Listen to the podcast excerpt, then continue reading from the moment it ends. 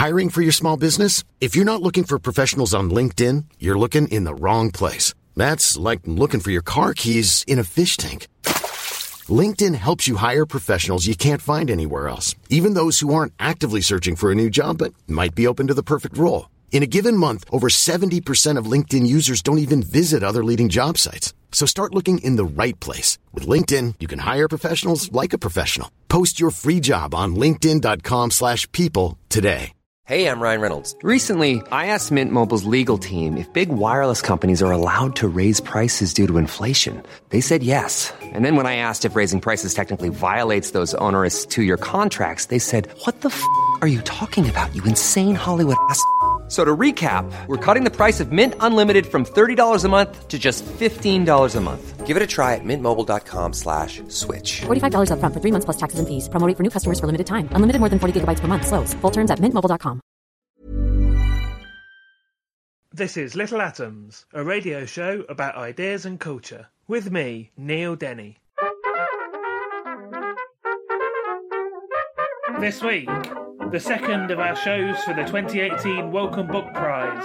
Here's Lindsey Fitzharris on her book The Butchering Art, and then Ayobami Adebayo on her novel Stay With Me.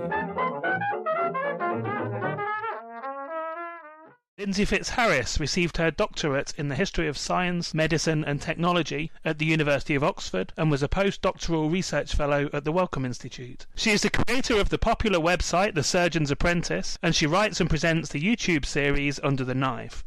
She has written for The Guardian, The Lancet, The New Scientist, Penthouse, and The Huffington Post and Medium, and appeared on PBS, Channel 4, the BBC, and National Geographic. And Lindsey is also the author of The Butchering Art, Joseph Lister's Quest to Transform the Grisly World of Victorian Medicine, which has been shortlisted for the 2018 Wellcome Book Prize. Lindsey, welcome to Little Atoms. Thanks for having me on. So, the book is ostensibly a story of Joseph Lister, but you begin with the confusingly named Robert Liston. Yes. Um, who was a early Victorian surgeon, a renowned surgeon, particularly renowned for his speed. Tell me something about him. Yeah, so when I was thinking about writing this book, I actually wanted to write it about Robert Liston um, because he's sort of this larger than life character. He's 6'2", he's incredibly tall for the Victorian period, and he, as you as you note, he was very fast. He was actually the fastest knife in the West End, so he could hold you down with his left arm and he could take off your leg in about 30 seconds, which is exactly what you'd want from your surgeon in a pre-anesthetic era. And there's all these incredibly funny stories around him. For instance, one of his patients got onto the table and was going to have a bladder stone removed, and then quite sensibly decided that he didn't want to go through with this. So he jumped off the table. He ran across the room. He locks himself in a closet, and Liston, all six two of him, runs after him, uh, rips the door off the closet, and drags this poor guy back to the table and removes the stone. So I was thinking when I was writing this book, I thought this is a great character. This is someone um, everybody can enjoy. But the problem with Robert Liston is that he doesn't he doesn't shift the paradigm. He doesn't actually do anything that changes the way we understand the body. He does, however, perform the first ever operation in Britain under ether or under anesthesia. He doesn't discover it himself, it's brought from America. He doesn't think it's even going to work.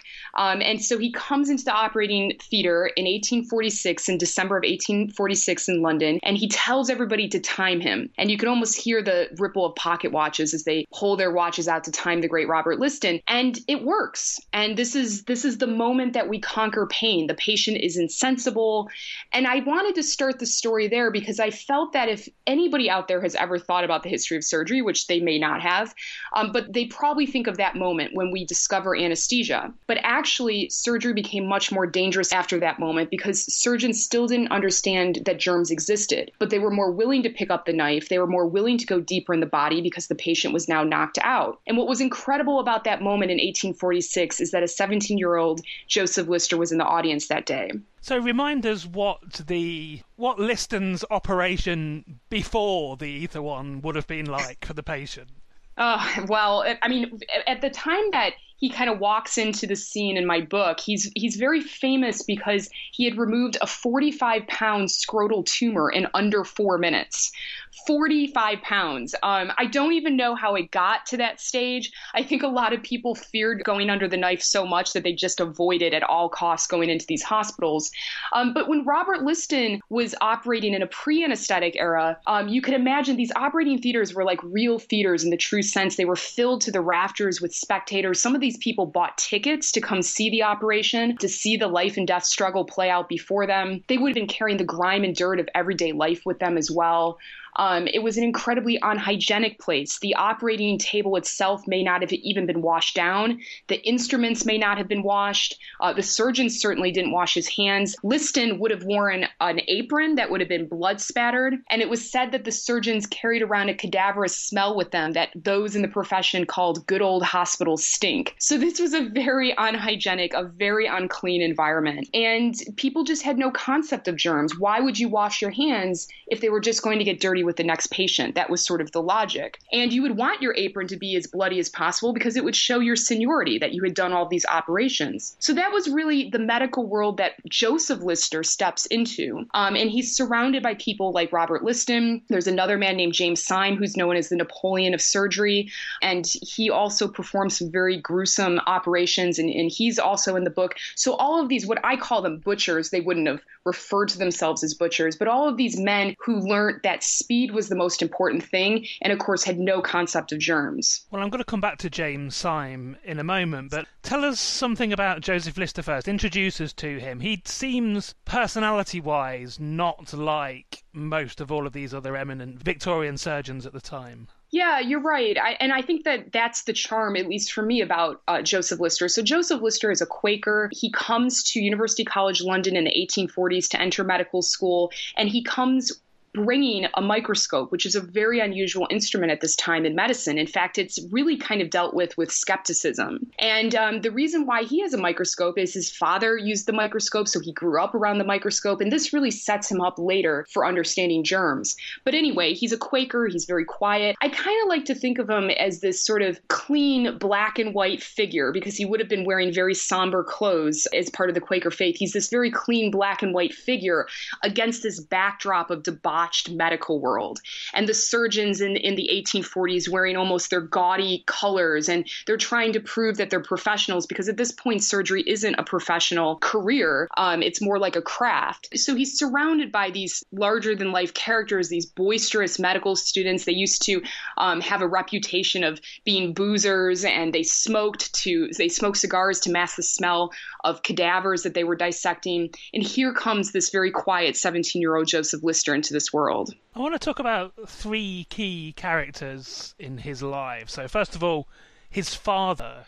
Mm-hmm. Yeah, Joseph Jackson um, his relationship with his father is so important. And this was something that I really wanted to bring out in the butchering art because ideas are never created in a vacuum. And Lister is very much a product of his times, and he's a product of the people who come along in his life. And his father, as you say, he was a tinker of microscopes. He, so Lister grows up around the microscope. And also, they have a very close relationship throughout Lister's entire life. For instance, when he has a mental breakdown while he's in medical school, it's his father who encourages him to go back into medical school. But what I find so interesting about this relationship with his father and with other people in the book is that at the end of Lister's life, he actually wanted his personal correspondence, his letters, his diaries, everything to be destroyed because he wanted his story to be told through his scientific achievements alone. And thankfully for me, this didn't happen. So I really enjoyed bringing out this sort of inner sanctum of Joseph Lister's life and all of these people. Again, um, nothing's created in a vacuum. And I hope that people really get a sense of the influence that these people had on him. Um, and I always joke that because Lister didn't want his personal story told, he probably would have hated my book. But it is a delight to be able to shed light on on this Victorian figure. And you mentioned James Syme, who was a, another eminent Victorian surgeon. He also became a something of a,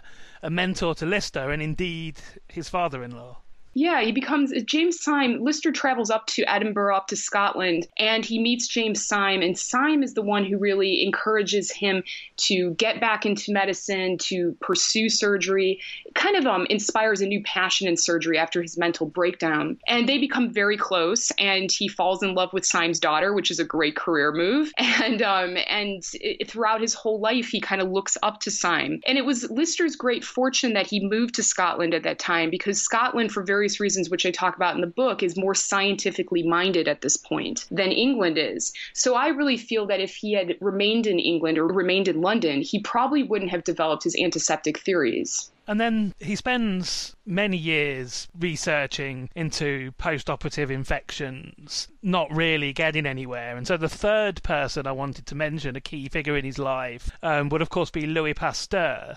Um, yes. Let's talk about the situation at this time in which germ theory as an idea is developing. What did people believe? So people believed before germ theory generally. There were many things that theories about how disease was spread, but the predominant one was called miasma theory. And that was the idea that miasma or small particles that bad odors basically caused disease. And you can see the sense in this because places that smelled bad or were filthy tended to be disease ridden, but it wasn't exactly the right explanation because there are diseases like cholera that are spread in different ways. And so it didn't it, it wasn't an all a full-on explanation. And the medical world was really struggling to understand, especially why wounds became infected in hospitals. And this was something that surgeons uh, were dealing with on a daily basis. You know, they do an amputation, the wound would become infected, or perhaps someone would come in with a compound fracture and the leg was already infected. What was causing that infection? And they they would they had a saying at this time that if a wound healed simply, it was said to to heal sweetly but if it became infected, it healed sourly. So there was a real distinct smell that came with a septic condition. And so Joseph Lister comes across Louis Pasteur's work on why wine vats are spoiling. And Louis Pasteur is saying that it's bacteria and germs that are causing this wine to spoil.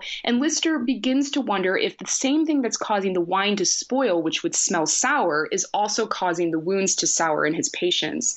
And that's when he begins to experiment. I like to say that the butchering art is a love story between science and medicine because it is the first time that a scientific principle, which is Louis Pasteur's germ theory, is applied to medical practice through the development of antisepsis. And so, in this way, this is the story of the birth of scientific surgery. Lister is not the only person that knows what's going on here. There's another uh, rather unfortunate figure, Ignaz Semmelweis. Um, yeah. Who was he and what happened to him? Everywhere I go, I've been going on book tours through the US, UK, and there's so many Semmelweis fans out there. Um, lots of people are really fascinated with his story, and he is in the book. He's mentioned in the book for the same reason, again, ideas aren't created in a vacuum, and a lot of this stuff is influencing Lister, impacting his own theories. Semmelweis is a doctor working in Austria, and he is putting together this idea that if you wash your hands, infection rates on the hospital wards go down, particularly with birthing women on these hospital wards. And he sets up this device so that doctors and surgeons can wash their hands before going to attend patients. And they really criticize him. And he ends up in an insane asylum. They call him the hand washer.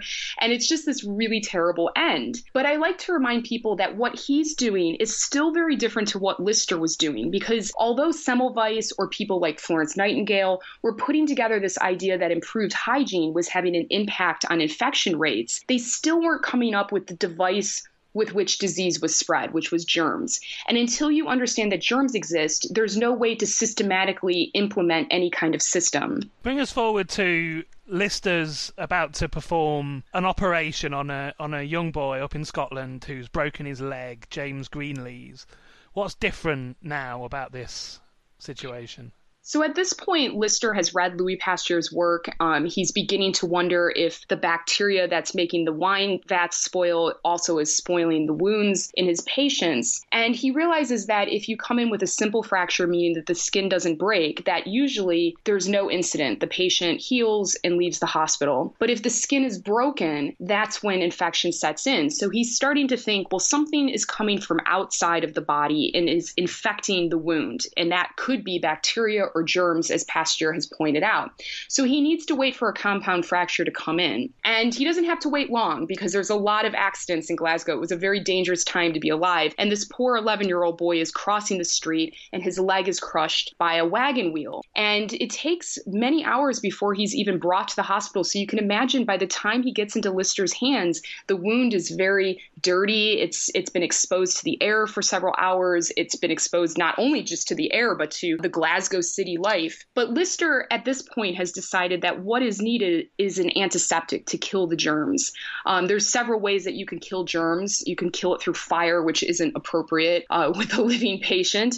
So he decides antiseptics, and he's going to use something called carbolic acid. And so he takes this carbolic acid, he cleans out the wound, and over the course of six weeks, he continuously irrigates the wound, he cleans it out, he rebandages it, and the boy walks out with two legs, which is incredible and very, very important because a lot of the people coming into these hospitals were poor. And if they lost a limb, it could really impact their livelihood. So, the moment we talked about at the beginning, where Robert Liston uses ether and basically suddenly operations are revolutionized everybody does that pain is finished at this point you would think the same thing would happen but still, Lister's ideas take a while to get common acceptance. Why? Yeah, that's a really good point. Ether is accepted very quickly. I think because of its magical demonstration. I mean, it's it's very clear that the patient is insensible. They're no longer screaming. They can attest to the fact that there's no pain, and I think it's a lot easier for ether to be accepted in that case. As far as the pushback that Lister receives, it takes him decades before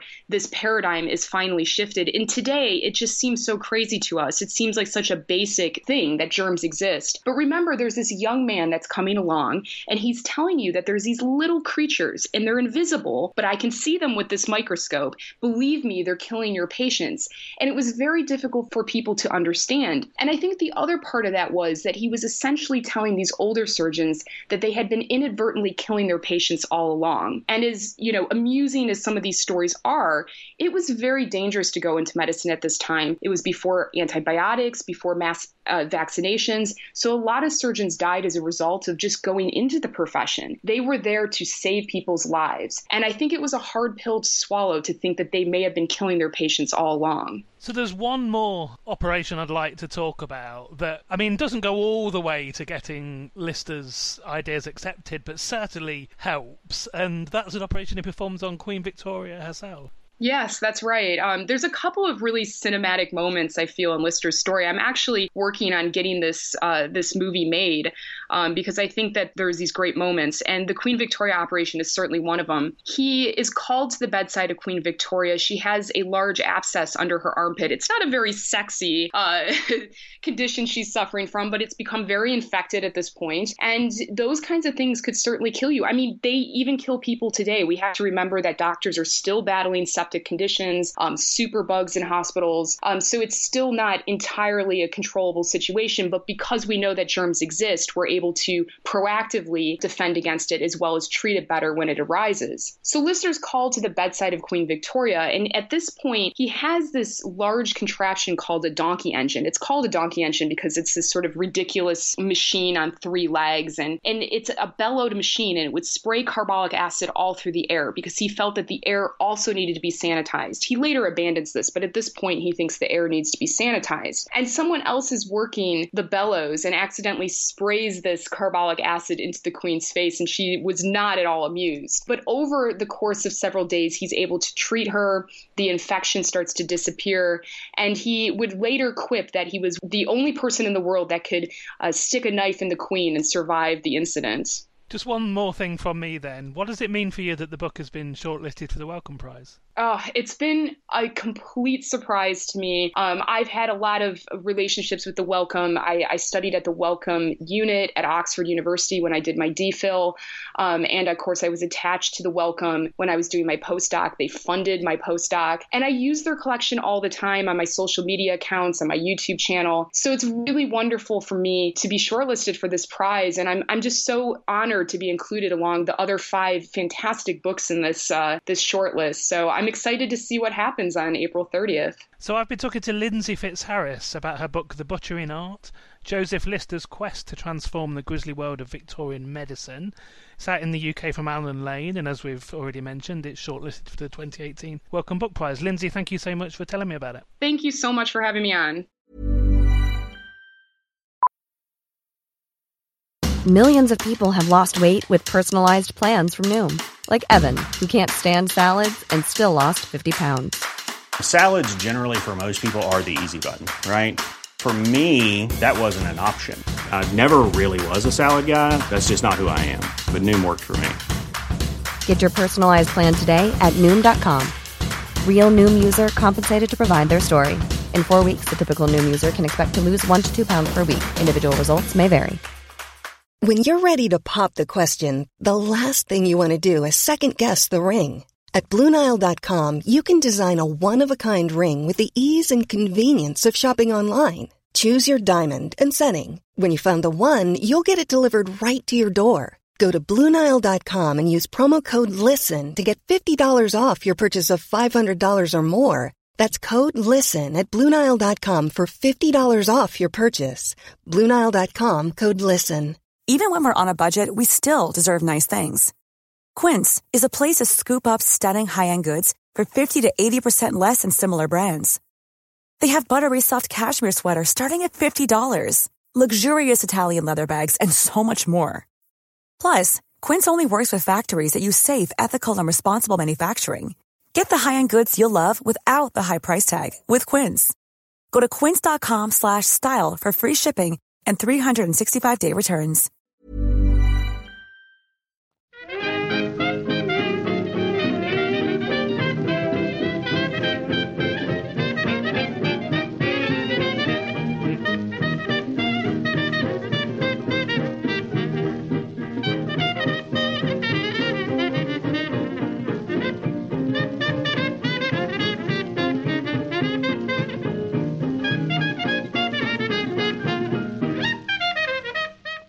I'm Ben Goldacre, and you're listening to Little Atoms, a radio show about ideas and culture. Ayobami Adebayo's stories have appeared in a number of magazines and anthologies, and one was highly commended in the 2009 Commonwealth Short Story Prize. Her debut novel, Stay With Me, was shortlisted for the Bailey's Women's Prize for Fiction in 2017 and has just this year been shortlisted for the Wellcome Prize.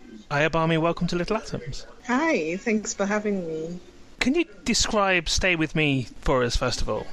So, Stay With Me is the novel of a marriage that's coming apart. So, it begins with this couple.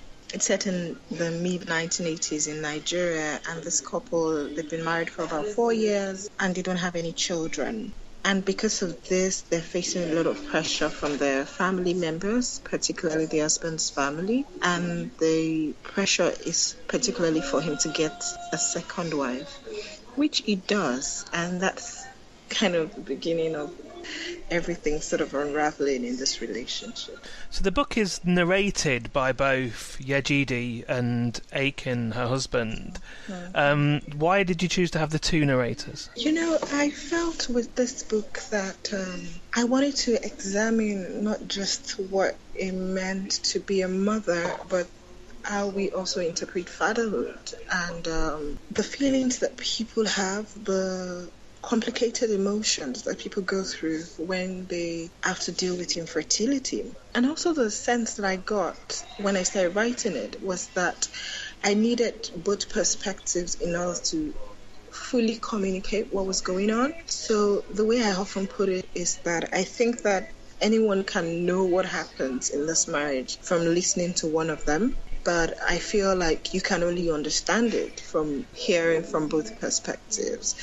And I suppose that I've also always been interested in how easy it is for two people, three people, four people to look at the same thing and see something totally different, and what that means, particularly in interacting with each other whether it's in a marriage or it's in a community, the fact that we sometimes have such different perceptions about the same things. Tell us something about both our main narrators then. Who are they? Yeah, so I'll begin with the uh, husband that comes to the wife. Aki is, um, as a young man, he's like in his mid 30s when the novel begins, and he's a very successful banker he's the first son of his mom, and he comes from a polygamous family. And because of that, there's a sense of competition between the women, and they transfer that onto their children.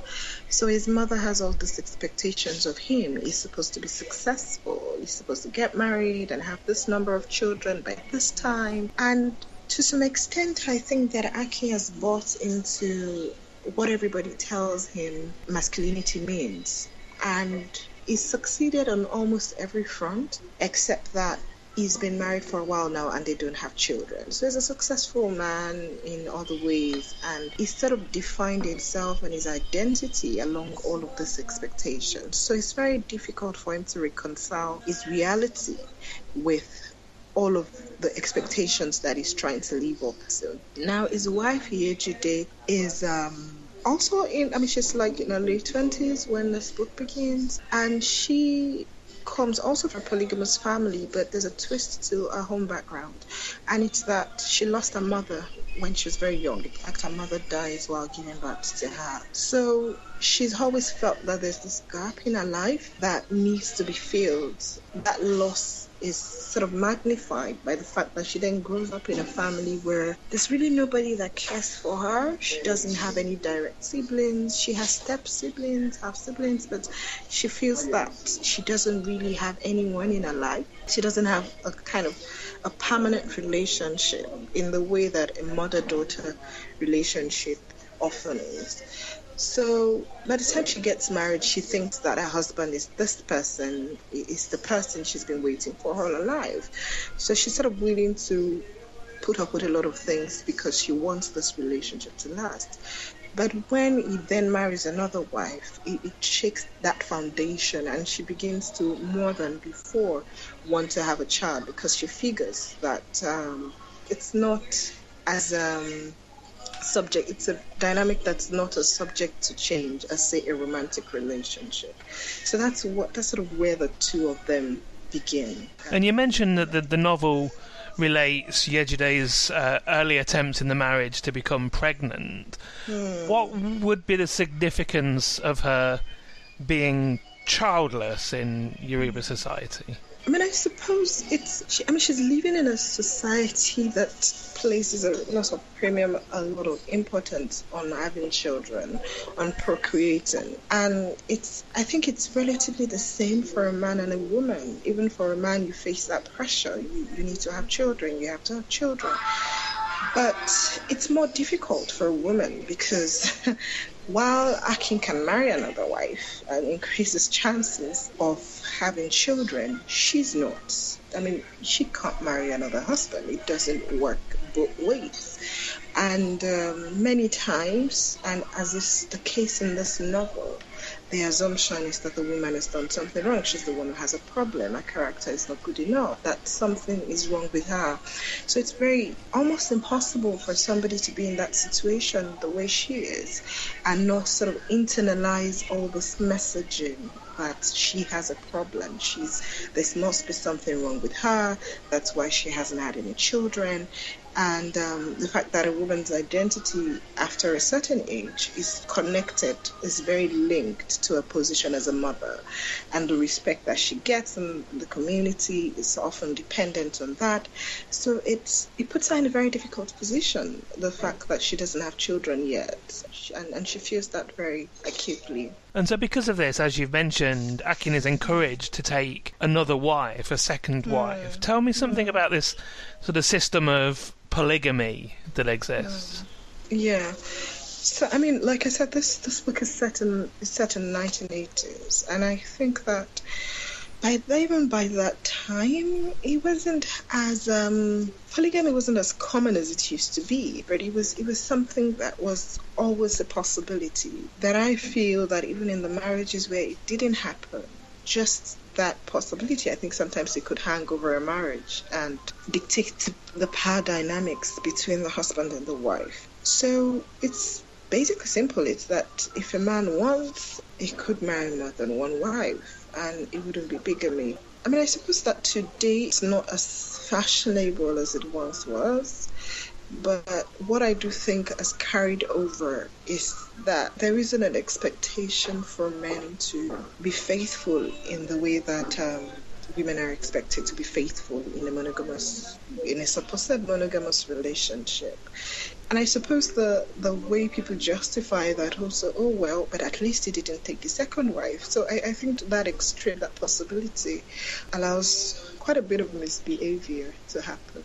And as you mentioned, we're talking about, you know, this is a, a relatively successful family and an urban mm. family as well. Mm. And the book explores these sort of ideas about these more traditional ideas of masculinity and femininity mm. sort of coming into contact with modern Nigeria. Yeah, so I mean, I, I suppose the the thing is um, that, and I, I suppose as you as you have in almost every society that times change and people sometimes people want to cling to the old way of doing things and sometimes people just want to try other new things um, so with this novel Yejide's mother-in-law in particular is very open to she's the one who sort of insists that her son should take a second wife even though the couple when they got married sort of said to themselves we're not going to do this we, we love each other and we're going to just stay married to each other alone.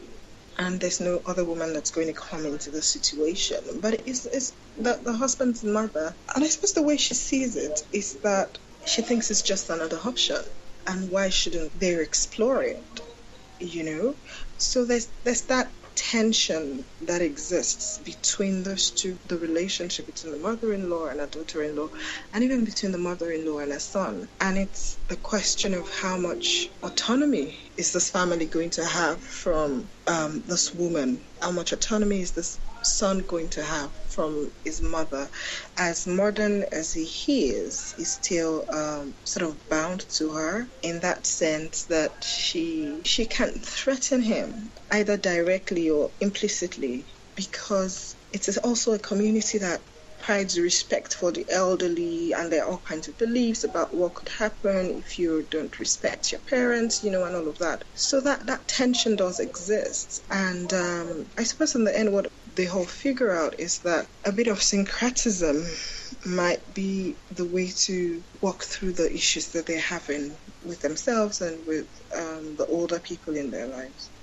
The book being set in the 1980s means that this domestic drama plays out against political turmoil that's going on in the country. Tell me something about what was going on in those days. So, I mean, in the 1980s, Nigeria was under military rule. It wasn't even that we hadn't been under military rule before. We had been under military rule in the 60s and the 70s, and then we went back to democracy in the late 70s, and then we were back under military rule again. It was that the crop of soldiers that took over power in the 1980s were very clear about, I think, entrenching themselves in power and uh, were not apologetic in the way that their predecessors, who had also been military men, um, had been about being there. So the narrative is usually that somebody will take over power and basically say, you know, we're just here to stabilize things. We know that the the ideal is to have a democratic system of government. But then you, you had a group of people come into power in the 80s who sort of slowly and very insidiously tried to act as if they had a legitimate claim to power. So one of them started using the title of president, which no head of state before then had used. I mean, they, they would be head of state, they would be commander in chief of the armed forces, but they never quite called themselves president. I mean, that was sort of reserved for people who were actually elected. And um, they began to try to perpetuate themselves in power, and one of the ways they could do this was to instill fear um, populace. So uh, people started going missing. There were bombs that went off that people believed had been planted by the government in the hands of journalists and all of that. So all of this is what was going on in the 1980s, and it sort of all comes to a head in 1993 where we had uh, an election that was then annulled by the government. Okay, just one more thing from me then. So, what does it mean to you that the book has been shortlisted for the Wellcome Book Prize? It's an honor. It's really an honor, and um, it's very special to me that it's it's a surprise that's that's more scientific and all of that. I grew up in a family of people who were in the sciences, and I'm the only person sort of in the heart. So it just feels it feels extra special, I think, because of that. That perhaps the influence of growing up around people who were talking about some of those things actually reflects in my work. So uh, I'm very happy about it. So I've been talking to Ayobami Adebayo. We've been talking about her novel Stay With Me, which is out in paperback in the UK from Canongate now and is shortlisted for the 2018 Wellcome Book Prize. Ayobami, thank you so much for sharing it with me. Thank you so much, Neil. This episode of Little Atoms was produced and presented by me, Neil Denny, and was first broadcast on Resonance 104.4 FM. Little Atoms is supported by 89UP, and the podcast is hosted by ACAST. Find us on iTunes, and if you like the show, please do leave us a review. You can find old interviews, new journalism, and more on our website, littleatoms.com. Thanks for listening.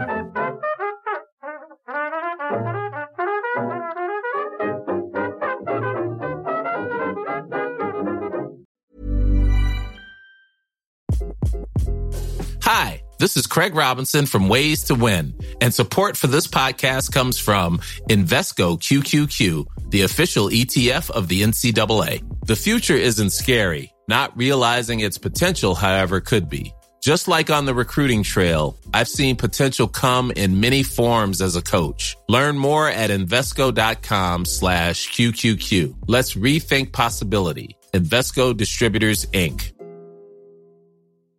Even when we're on a budget, we still deserve nice things. Quince is a place to scoop up stunning high-end goods for 50 to 80% less than similar brands. They have buttery soft cashmere sweaters starting at $50, luxurious Italian leather bags, and so much more. Plus, Quince only works with factories that use safe, ethical, and responsible manufacturing. Get the high-end goods you'll love without the high price tag with Quince. Go to quince.com slash style for free shipping and 365-day returns.